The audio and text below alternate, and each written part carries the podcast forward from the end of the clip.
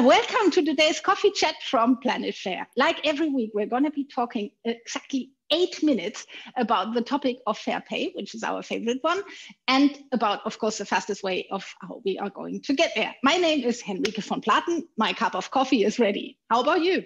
I'm Margret Bjarnadottir, and I have my cup right here. cool. Margret, it was so much fun on Wednesday at at our conference, so to say, at the International Pay Transparency Conference, that I actually still have it so fresh in my mind. And um, I think we could talk 80 minutes instead of eight minutes about it. But apart from the feedbacks, apart from the good speeches, what was your highlight? I mean, you were on that panel, and I remember we talked about it up front last week or the week before. We shortly talked about it that you would sit there with AXA and Novartis and discuss what companies do. What was your personal takeaway? I think one of the highlights was um, kind of how Christine Theodorovics, I'm messing up her name, um, from AXA really nailed down what you need to achieve um, pay, transp- pay equity within an organization. I think she had it like down to science. Um, and just, I just really like her list.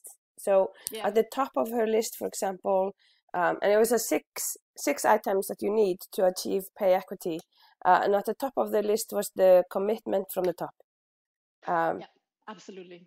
Yeah, yeah, That's, that's actually, I mean, we know that you talk so much about it, but you can't stress enough that if you don't have the top committed, it's just like a, it's not happening. It's it it will just not happen. Yeah, yeah, yeah. that's definitely number one. Yeah. Yeah, but uh, there were two things that I um, caught when she was discussing it um, because how do you operate operationalize it right? So commitment from the top right? So the board decides to do something but how do you actually operationalize it? I think that's so important when we set these policies and we actually want to see progress. So she mentioned two things. So one was um, to make the commitment a part of the ceo scorecard. So mm-hmm. literally you know that the ceo is being evaluated on their gaps or other, you know, equity criteria. And the second thing that she mentioned, which I was thought was so interesting, and I have never heard this before. She, you know, made pay equity part of the internal auditing. So that's another way to, you know, operationalize this. And I think that's, you know, another way that is very clever, actually. Absolutely, yeah and you get in the end you get the kpis at the top that are going to be watched because they want to audit their kpi sets and everything. And we will end up at the point where i want to see the pay gaps as a standard kpi in all boardrooms.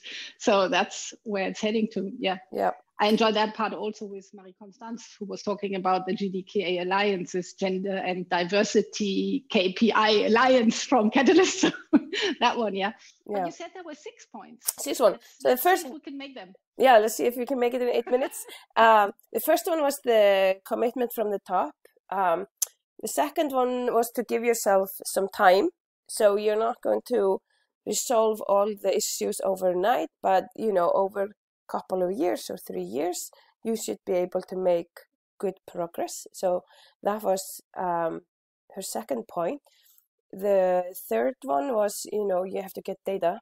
So, you know, to be able to calculate the gaps. I mean, talked quite a bit yesterday about calculating gaps um, in many contexts, but uh, yeah, get some data. But I think you know those who have been listening to our coffee talk they know all about how to get the data.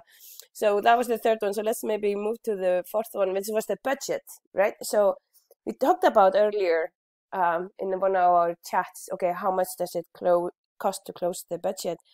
But what she was talking about was you know okay if this is an ongoing thing and you have a set budget for salary raises your annual you know salary yeah. review cycle so you mentioned the number 15%.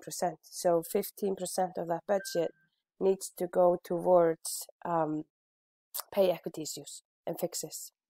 Yeah, yeah, that's true. Because usually, usually we say and we know from companies that the budget they need to uh, to to close the gap isn't that high. It's really, really tiny in comparison usually. And I like the part to make sure that the people know, okay, it might be tiny to do it, to just close it, but the surroundings, the topics that you need to keep it close, the things that you need to implement in general from measures sides and everything. So I think that's what she meant as well, saying you need that more money for the whole process and yeah. um, ongoing and not only sort of the raises of some wages from men and women, depending yeah. on how it goes. Yeah. Yeah. And she mentioned actually that there were actually men, also men yeah. that got racist during this process, which was yeah. great to hear. Um, yeah, yeah, yeah. And you're absolutely right. And I think she emphasized so well like, yeah, you can have the commitment and get time and get data, but if you don't have the budget, nothing will happen. Was really, you know, the message. And then uh, fifth on the list was communication so you know communicating the process with the employees. And i think one of the interesting things that stood out to me when she was talking about how they communicate internally is that they actually for those employees that are getting corrections they know why they're getting the salary uh, raise. They don't hide it in some other you know performance review cycle but literally they you know say okay we are correcting your salary to keep balance. And I think honestly that's easier and more transparent and transparent and um, gets you there faster than trying to hide this somehow in these yeah. review cycles. Yeah, yeah, I think that too because it's a process that the employees will actually.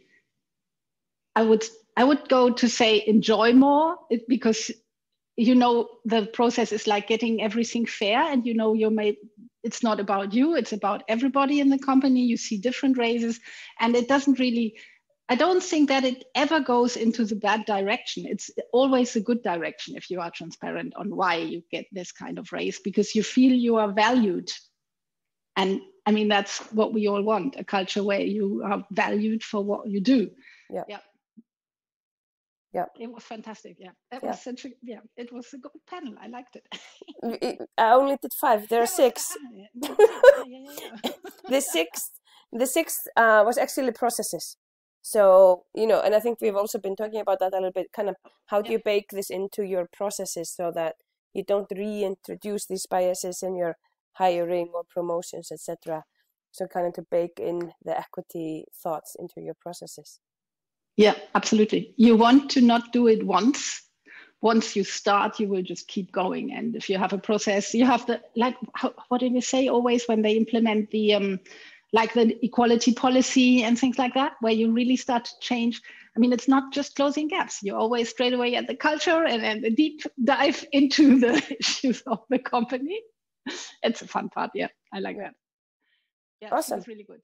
Yeah, and that's eight minutes. Takeaways. Yeah, and the six takeaways from Christine Theodorovics from AXA, actually. So yep. that was that was a nice one. I think I know how we're going to title this call. And um, as you said, the eight minutes are over. The cup of coffee is empty. Margret, see you next week. Thank you. Bye.